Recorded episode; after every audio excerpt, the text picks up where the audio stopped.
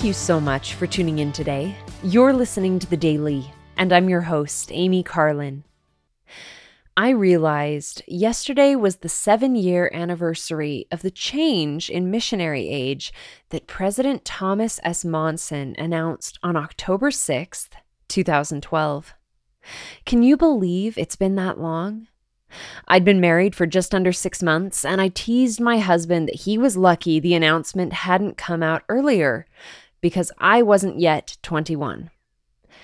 Before this change, young men could serve missions after they turned 19, and young women could serve after turning 21.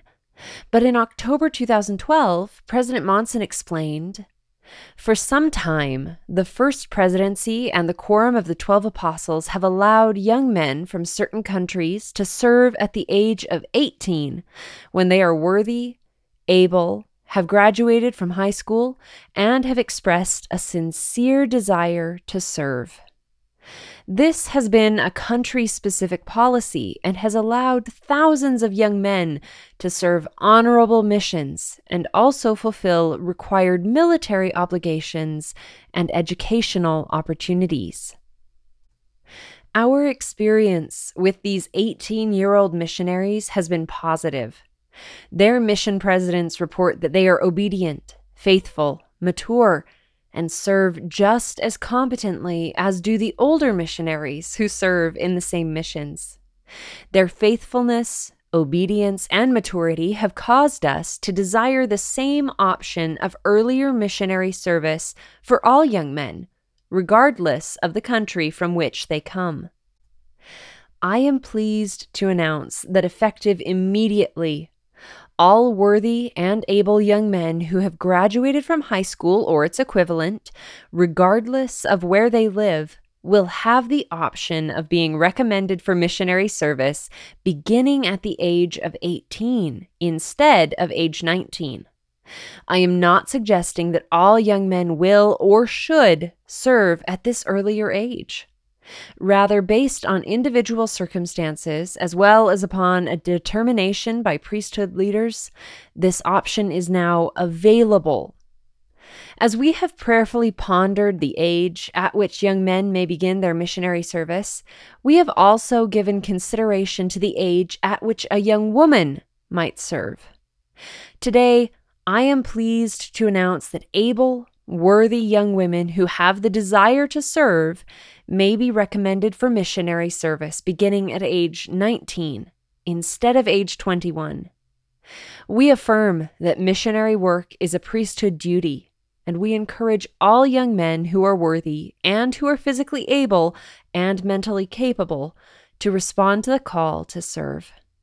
Many young women also serve, but they are not under the same mandate to serve as are the young men. We assure the young sisters of the church, however, that they make a valuable contribution as missionaries, and we welcome their service. President Monson continued by encouraging senior couples to consider serving after retirement whenever possible. He reminded us of the importance of missionary work, and he explained that we can feel joy as we serve our Father's children. This change was incredibly exciting.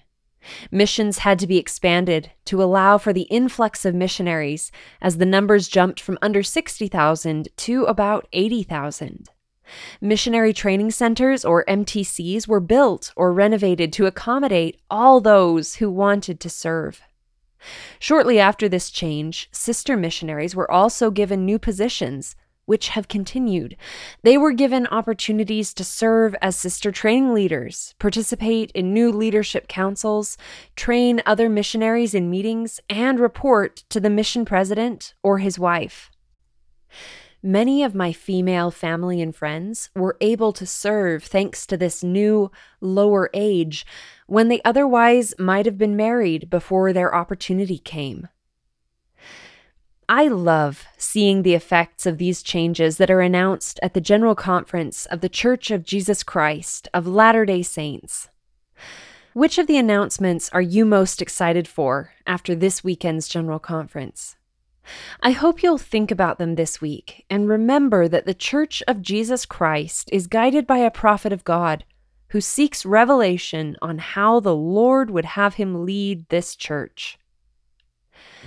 Thank you again for listening today. The Daily is brought to you by The Church of Jesus Christ of Latter day Saints.